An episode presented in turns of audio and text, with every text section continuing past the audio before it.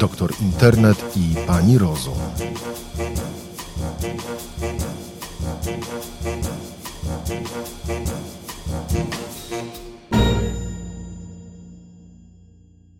Kiedyś sekcje zwłok wykonywało się rutynowo przy każdej śmierci w szpitalu. Dzisiaj bardzo często szpital pyta bliskich o to, czy mogą przeprowadzić sekcję, a bliscy zmarłego się na to nie zgadzają. Dlaczego tak się dzieje i dlaczego to niedobrze? Pytamy profesora Andrzeja Marszałka, prezesa Polskiego Towarzystwa Patologów oraz konsultanta krajowego w dziedzinie patomorfologii. Pani redaktor, to jest zawiłe pytanie. Na pierwszą część pytania odpowiem twierdząco. Tak, rzeczywiście był przepis przed II wojny światowej, który mówił o tym, że y, sekcja zwłok musi być wykonana u każdej osoby, która zmarła w szpitalu.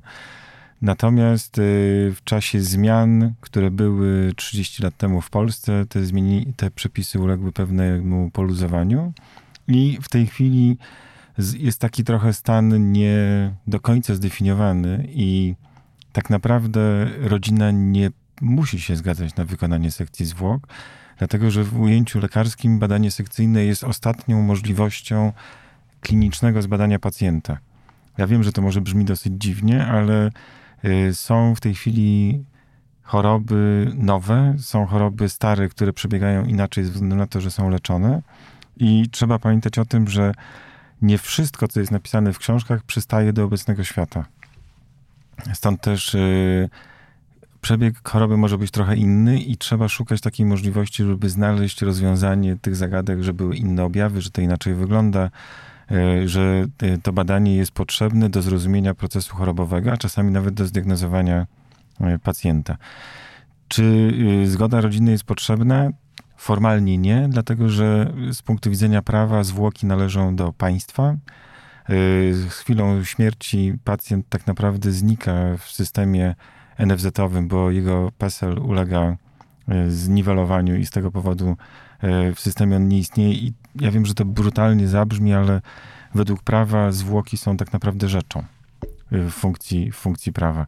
Natomiast jeżeli chodzi o rodzinę, to zwyczajowo oczywiście jest zadawane pytanie rodzinie, czy można wykonać sekcję zwłok, ale to jest w kontekście takiego raczej kontaktu społecznego czy zrozumienia społecznego, że y, rodzina opiekuje się swoim zmarłym y, członkiem. Mimo to nie wykonuje się tych sekcji tak dużo. Sam pan mówił, że no, jest tych, takich badań za mało. Tak, nie wykonuje się, ale to tu zgoda rodziny nie jest kluczowym elementem, a raczej. Z uprzejmości? Pytamy z przyzwyczajenia albo czasami z dobrego tonu, bo uprzejmość to może nie najlepsze słowo do takiego określenia. Natomiast myślę, że y, główny element, że, że, rodzina się czasem zgadza albo się nie zgadza, y, może wynikać z tego, że nie rozumie, w jakim celu się wykonuje sekcję zwłok, bo sekcja zwłok to nie jest tylko otwarcie jam ciała, żeby zobaczyć, co tam jest albo czego nie ma, tylko tak naprawdę jest to badanie kliniczne, tak, takie samo inne jak badanie fizykalne pacjenta, czy wykonanie badania radiologicznego, czy ewentualnie możliwość pobrania materiału do dalszych badań. Natomiast y, y, rodzina, y, myślę, że mentalnie nie do końca sobie y, jakby układa w głowie, jak potem te zwłoki wyglądają po wykonaniu takiej sekcji, czy nie są przypadkiem w jakiś sposób naruszone. Wiadomo, że jest cała nauka o tym, tanatologia, jak te zwłoki przygotować do pochówku, jak y, zrobić żeby przypominały osobę jeszcze za życia, ale z doświadczeń wiem, że jeżeli rodzina zrozumie powód wykonania sekcji zwłok, to y, raczej się na to zgodzi. A teraz się rodzi jeszcze inny model podchodzenia do sekcji zwłok. Czasami rodziny same chcą wykonać sekcję zwłok, wtedy kiedy się nie mogą pogodzić z tym, że pacjent zmarł, i ewentualnie chcą, żeby wykonać sekcję zwłok po to, żeby znaleźć ewentualnie błąd tego, kto leczył i w ten sposób y, uzyskać zadośćuczynienie finansowe z powodu śmierci pacjenta. Można sobie zażyczyć sekcji zwłok? Nie. To jak to się odbywa? To znaczy rodzinie wtedy należy wytłumaczyć, że y, nie ma czegoś takiego jak sekcja zwłok na życzenie rodziny, y, bo przecież y, pacjent ten, który zmarł chyba że zapisał to prawnie, że oddaje swoje ciało nauce, ale no nie, nie ma takiej możliwości, żeby rodzina wymusiła w jakiś sposób wykonanie sekcji zwłok, jeżeli tam nie ma przesłanek medycznych do wykonania, bo jeżeli mamy pacjenta, który jest od wielu lat chory na chorobę nowotworową z rozsiewem i ma 115 lat i w końcu zmarł, to raczej ten zgon jest y, zgonem spodziewanym, a nie jakimś zaskoczeniem. Natomiast jeżeli rodzina ma przesłanki y, do popełnienia błędu medycznego albo podejrzewa, że zostało coś źle wykonane i to jest przyczyna zgonu, to wtedy trzeba uruchomić y, drogę prawną i zgłosić to do prokuratury. Jeżeli prokurator znajdzie okoliczności, które mogłyby sugerować jakieś prawdopodobieństwo tych podejrzeń rodziny, to oczywiście zostanie wykonana sekcja zwłok, ale to jest zupełnie inny tryb prawny. Natomiast y, no, nie ma takiej możliwości, żeby ktoś przyszedł i powiedział, no tu co prawda nie mam wątpliwości co do zgonu osoby mojej najbliższej, z mojej najbliższej rodziny, ale prosiłbym, żeby wykonać sekcję zwłok, bo mam taki kaprys. No to jest konstrukcja chyba niedopuszczalna. Stanach Zjednoczonych, gdzie dzieją się oczywiście różne rzeczy i system prawny jest inny, funkcjonują firmy prywatne, które zajmują się autopsją. Oglądałam taki dokument na temat firmy działającej bodajże w Kalifornii, która się nazywa White 1-800 Autopsy. Można zadzwonić i poprosić, oczywiście płacąc, aby no, wykwalifikowany zespół wykonał sekcję zwłok i, do, i doszedł do przyczyn zgonu. To... W Polsce jest w ogóle dopuszczalna taka możliwość? To znaczy, y, teraz mówimy o obiegu oficjalnym czy nieoficjalnym? Bo... Pewnie, pewnie o obydwu. Znaczy, wydaje mi się, że y, oficjalnie takiej możliwości, żeby wynająć kogoś, żeby wykonał sekcję zwłok, y, to chyba nie ma. Y, tak coś mi się wydaje na 102%.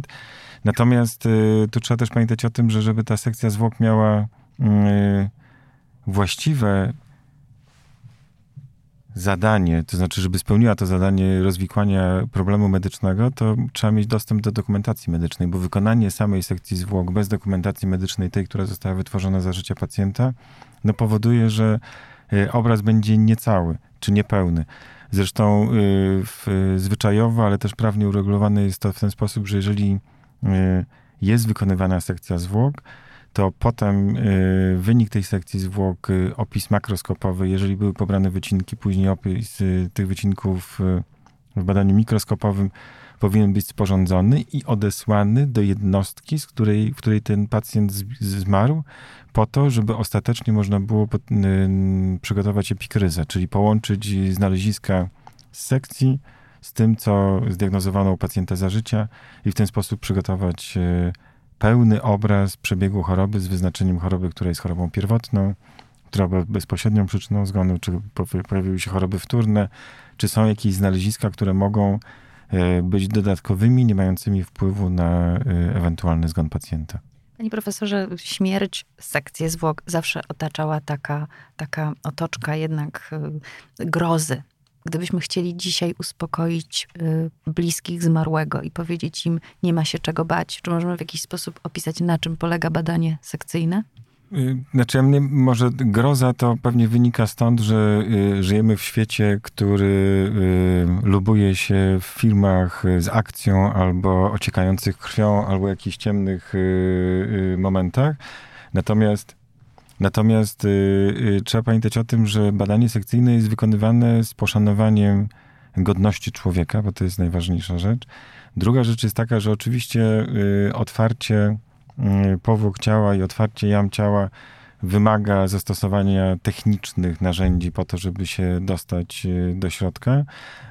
Potem oczywiście należy te narządy zbadać, przekroić, pobrać wycinki i na, na końcu zwłoki, mówiąc oględnie, uporządkować i przygotować do pochówku, ale to też w taki sposób, żeby yy, tak jak w polskim kręgu kulturowym rodzina czasami ma życzenie zobaczyć yy, pacjenta zmarłego przed pochówkiem, to również ta sekcja musi być tak wykonana, żeby te zwłoki były możliwe do okazania przed pochówkiem. Co oczywiście Y, powoduje, że są specjalne techniki nacinania skóry, czy na głowie, czy na klatce piersiowej, czy ewentualnie y, tak należy to wy, y, wykonać, żeby później nie oszpecało to w żaden sposób zwłok. Także to badanie sekcyjne polega na tym głównie, że musimy zrobić oględziny zewnętrzne, czyli zobaczyć, czy nie ma jakichś śladów, czy elementów, które są związane z działalnością medyczną, a potem się otwiera podstawowe jamy ciała, jest to klatka piersiowa, e, jama brzuszna. W ten sposób można również wydobyć narządy, które znajdują się w miednicy małej. E, powinno się również otworzyć czaszkę po to, żeby wziąć mózg i go i, i zobaczyć. A potem są poszczególne już techniki otwierania narządów wszystkich narządów ciała. Oczywiście według różnych podręczników, według różnych szkół E, są te techniki zrobione, ale za każdym razem mówimy o tym, że to jest pewien sposób, e, próba, e, nie próba, tylko sposób tak przeprowadzenia tego badania, żeby można było zobaczyć, czy są widoczne zmiany, które mogłyby mieć wpływ na dobrostan pacjenta i ewentualnie doprowadzić do jego zgonu. Mówił pan, że sekcja zwłok to jest bardzo istotne badanie, szczególnie w przypadku nowych chorób. Mamy teraz do czynienia z wybuchem epidemii koronawirusa. Mamy już przypadki śmiertelne w Chinach. Rozumiem, że to badanie sekcyjne jest bardzo ważne w poznawaniu przebiegu tej choroby. Tak. Yy, była kiedyś taka, to znaczy teraz to oczywiście wszyscy się y, ekscytują koronawirusem. Kilka lat, kilkanaście lat temu był to SARS, a jeszcze wcześniej były inne choroby. I oczywiście y, to jest kwestia, jakie zmiany zachodzą w płucach. Zakładam, że jeżeli to jest y, wirusowe zapalenie płuc, to będą tam błony szkliste, które mogą wystąpić również w innych sytuacjach. Y, trzeba pamiętać o tym, że zgony najczęściej w takich epidemiach są związane z tym, że choruje więcej pacjentów niż umiera na szczęście. Natomiast umierają ci, którzy mieli wcześniej inne epizody na przykład zapaleń płuc, czy jakieś inne mają choroby płuc, które nakładając się na y, zmiany wywołane przez wirusa doprowadzają do zgonu pacjenta z powodu niewydolności y, oddechowej i, i, wymiany gazowej. Natomiast y, całkiem niedawno były opublikowane takie informacje, że właściwie w ciągu ostatnich 30 lat 80 chorób zostało zdefiniowanych na podstawie badania sekcyjnego na nowo. Między innymi badanie sekcyjne to jest taka może prosta y, informacja, ale dzięki badaniu sekcyjnemu okazało się, że y, stosowanie chemio albo radioterapii może spowodować drugi wtórny nowotwór y, po 30 czy więcej latach i to można, znaczy to trzeba mieć taką też świadomość, że takie informacje z sekcji zwłok też się czasami dostaje, że znajduje się rzeczy, których się człowiek nie spodziewał i y, drugi pierwotny nowotwór to znaczy, że można było połączyć obecność takiego typu nowotworu z zastosowaną terapią, która była kilkanaście albo kilkadziesiąt lat wcześniej. Rozumiem, że ktoś zachorował na raka piersi, leczył go radioterapią, a potem Mógł być mięsak kości, mogły być mięsak tkanek, tak, tak, zupełnie inna pierwotna y, choroba nowotworowa, nie wznowa, nie przerzut, tylko inne. Y, Nowotwór nowy był w jakimś sensie chorobą popromienną. Na przykład. Albo po chemioterapii. To ter... ja wiem, że tego się medialnie za dużo nie przedstawia, ale trzeba pamiętać o tym, że mm, cuda chemioterapii powodują, że y, zwłaszcza u małych dzieci większość z nowotworów jest wyleczalna, ale trzeba pamiętać o tym, że za jakiś czas będzie to dosyć duża populacja pacjentów, u których ryzyko innej choroby nowotworowej wywołanej wcześniejszym leczeniem e, jest wyższa.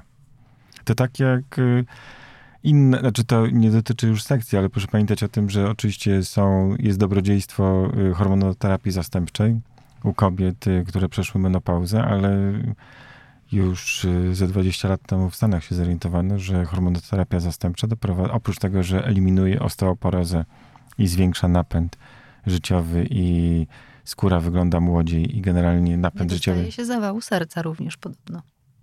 Ale dostaje się raka piersi i raka endometrium. Wybór należy do pacjenta. Mówił pan, że obecnie wykonuje się dużo mniej sekcji niż na przykład 20 lat temu. Dlaczego tak się dzieje? Czy to jest tylko kwestia tego, że powiedzmy, no, już pan powiedział, że, że nie chodzi o zgodę rodziny, czy nie? Dlaczego? Y, po pierwsze, y, obecny system prawny nie wymusza y, takiego badania. Po drugie, badanie nie jest odrębnie finansowane, więc to jest dla szpitala jakiś tam dodatkowy koszt. Kolejny element, który, na którym, o którym trzeba pamiętać, to jest to, że tak jak kiedyś było mnóstwo szkół, które można było przerobić na szpitale, tak w każdym szpitalu było był zakład sekcyjny. Y, natomiast y, szpitale, jak y, zniesiono obowiązek, zaczęły zamykać te zakłady, czy nawet, jak to się mówi modnie, outsourcingować przechowywanie zwłok do jednostek zewnętrznych, a te pomieszczenia zostały wykorzystane do innych celów i to jest złożony problem, ale głównie miał swój początek w zmianach prawnych. Czy taka sekcja zwłok, tak jak pan mówi, brak odrębnej wyceny, czyli no, właściwie y, NFZ nie płaci za nią tyle, ile powinien, być może w ogóle nie płaci. To jest w ogóle duży nie problem? płaci. Ile powinien? To znaczy, yy, powiem tak, były takie yy, szacunki robione. Ja bym nie chciał, żeby to było wykorzystane w jakimś yy, celach marketingowych albo komercyjnych, ale jeżeli założymy, że samo badanie trwa, jeżeli od początku do końca ma być wykonane, trwa, może trwać godzinę, może trwać trzy godziny i się pobiera z tego materiał, który potem musi być oceniony, a potem trzeba jeszcze przeanalizować dokumentację medyczną i połączyć to z innymi faktami, to myślę, że y, cena w granicach 2000 y, wcale nie jest y, jakąś wygórowaną ceną za szereg czynności, które należy zrobić i potem wziąć jeszcze odpowiedzialność za interpretację. Co do wyceny samej sekcji zwłok, to z tym sobie poradzili medycy sądowi, bo oni mają to w rozporządzeniu skwantyfikowane w zależności od parametrów ekonomicznych w kraju. Także to, to zostało wyliczone przez medyków sądowych. Te tak zwane sekcje administracyjne, czyli y, szpitalne, niepodejrzane o żadne czyny y, zabronione, y, nie znalazły nigdy swojej bezpośredniej wyceny. Pan stara się zretaryfikować albo w ogóle wytaryfikować patomorfologię, która nie została, która nigdy nie miała odrębnej wyceny. I między innymi stara się pan o taryfikację sekcji zwłok. Czy jeżeli dojdzie do tego, że NFZ zechce płacić za badanie patomorfologiczne, również badanie pośmiertne w postaci sekcji, to czy e, przywrócimy zakłady patomorfologii w szpitalach? Ja myślę, że to nie będzie, znaczy ja powiem inaczej. Jeżeli yy, włożymy taryfikację badań patomorfologicznych oględnie, i na tej podstawie spróbujemy e, wymusić trochę na systemie, żeby to badanie było wykonane, wykonane w sposób prawidłowy w akredytowanym zakładzie i za tym pójdzie finansowanie, to rynek zawsze się reguluje w ten sposób, że jeżeli jest źródło dochodu, to trzeba stworzyć warunki na to, żeby szpital mógł ten dochód yy, posiadać. Z drugiej strony, jeżeli mówimy o badaniu sekcyjnym, to y, chyba nie do końca, jeżeli mamy jakąś sieć szpitali albo wiele szpitali w jednym miejscu, żeby w każdym miejscu była super wyposażona sala sekcyjna, y, żeby to było wykonywane y, z przymusu. Y, czy nie lepiej wtedy pomyśleć o jakiejś racjonalizacji wydatków i ewentualnie jedno, y, jednolitych wskazaniach do wykonania badania, a jednocześnie w tych przypadkach, kiedy trzeba to wykonać, zabezpieczyć y, finansowanie. Tak jak powiedziałem, to jest yy, złożony problem. W Stanach kiedyś wymyślono, że w tak zwanych jednostkach ogólnych powinno się wykonywać mniej więcej 10% y, sekcji zwłok, bo to jest swoista kontrola jakości i jednocześnie mo możliwość y, barwienia, znaczy sprawdzania jakości leczenia, a z drugiej strony y, jednostki, które uczą, czyli mają rezydentów czy studentów, powinny przeprowadzać sekcję około 25% E, pacjentów, ale to też wynika, że mają inny profil pacjenta, bardziej skomplikowanego. Jak to jest? Pan jest e, no, najważniejszym patomorfologiem w kraju, szefem bardzo dużego zakładu, nominalnie, panie profesorze, jest pan prezesem Polskiego Towarzystwa Patologów i konsultantem krajowym. E, jest pan szefem zakładu bardzo dużego patomorfologii w Wielkopolskim Centrum Onkologii, a jednak u pana w szpitalu nie ma sali sekcyjnej, nie przeprowadza pan sekcji zwłok. Ale mamy podpisaną umowę z inną jednostką, którą taka sala, która taką salę posiada. Y, ale tak jak powiedziałem, to wynikało y, z potrzeb y, organizacji struktury szpitala, gdzie stwierdzono, że utrzymywanie pomieszczenia z chłodnią, z, z dużą salą sekcyjną w szpitalu onkologicznym, gdzie pacjenci no, zakładamy, że w pewnym, jeżeli umierają, to umierają w takim stanie, który jest przewidywalny. Natomiast możliwość wykonania sekcji jest dalej utrzymana i takie sytuacje też się zdarzają w innej jednostce, z którą jest podpisana normalna umowa na realizację akurat tego badania. Czyli pan może pójść do tej jednostki, z którą jest podpisana umowa. Tak, tak, tak. To się nie, to się nie zdarza często, bo tak jak powiedziałem, no u nas pacjent, profil pacjenta jest dosyć mocno zdefiniowany i ten, który zostaje, no, mm, o nim właściwie wszystko jest prawie wiadome, ale zdarzają się pojedyncze takie przypadki, że to sekcja jest potrzebna do wykonania. Natomiast e, jeżeli mówimy o rozwiązaniach takich e, systemowych, to tak jak powiedziałem, no to jest kwestia możliwości ewentualnie wyciągnięcia z badania sekcyjnego również pewnych danych epidemiologicznych. Ja wiem, że to społecznie może być różnie y, odebrane, ale wiadomo, że jeżeli się wykonuje jakąś pulę badań i y, ma to na celu między innymi y, sprawdzanie postępu leczenia nie u konkretnego pacjenta, tylko populacyjnie, to trzeba mieć dostęp do takich danych z różnych szpitali. W wielu miejscach, jeżeli się te dane zanonimizowane, z informacjami, na co pacjent chorował, jak umarł, gromadzi, to wtedy się okazuje, że w jakimś miejscu przyczyny zgonu są trochę częściej pewna grupa, a w innym in, inne choroby, co oznacza, że być może są jakieś środowiskowe czynniki, które mogą doprowadzać do rozwoju takiej choroby. Przypuśćmy, że mm, NFZ osobno wycenił badanie sekcyjne i pan w tej chwili y, dostaje, rozumiem, wyniki tych sekcji z całej Polski i je analizuje, czy też analizuje jakaś specjalna komórka w NFZ czy w Ministerstwie Zdrowia? Może być to NFZ, może być to Krajowy Rejestr Nowotworów, mogą być to y, wydziały epidemiologiczne. To zawsze jest potrzebna pewna informacja y, merytoryczna, ale każdy rejestr, który śledzi losy pacjenta i jest w stanie połączyć informacje y, o przebiegu choroby i o skutkach tej choroby i ewentualnie o długości leczenia, czy o efektach tego leczenia, zawsze doprowadza do, y, daje możliwość wnioskowania o różnych rzeczach. O możliwości leczenia, o jakości leczenia. Y, jeżeli mamy jeszcze informację, że pacjent się zgłosił w takim czy innym stadium zaawansowania choroby zapalnej albo nowotworowej, to również mówi o zachowaniach prospołecznych i to jest bardzo duża kopalnia wiedzy, która może być użyta do edukacji zarówno personelu medycznego, jak i y, ogólnej populacji. Tak jak y, pani redaktor pewnie wie, od jakiegoś czasu y, pacjenci onkologiczni mówią, że się nie walczy z rakiem, tylko się go leczy, co jest również wynikiem innego podejścia do, do, do choroby.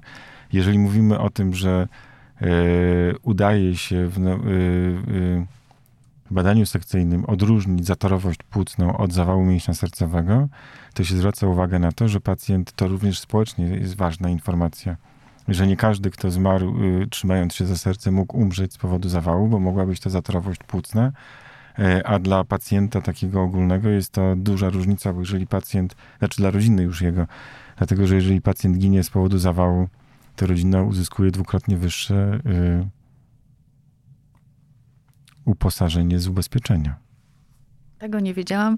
Ale tak jest. Niemniej... I czasami rodziny wymuszają sekcję po to, żeby koniecznie znaleźć świeży zawał serca, bo wtedy będą miały z ubezpieczenia wyższe y, wypłacone środki z powodu zgonu członka rodziny. Jednym słowem, również ubezpieczyciele mogą sobie życzyć, żeby było więcej badań sekcyjnych. W niektórych krajach tak jest.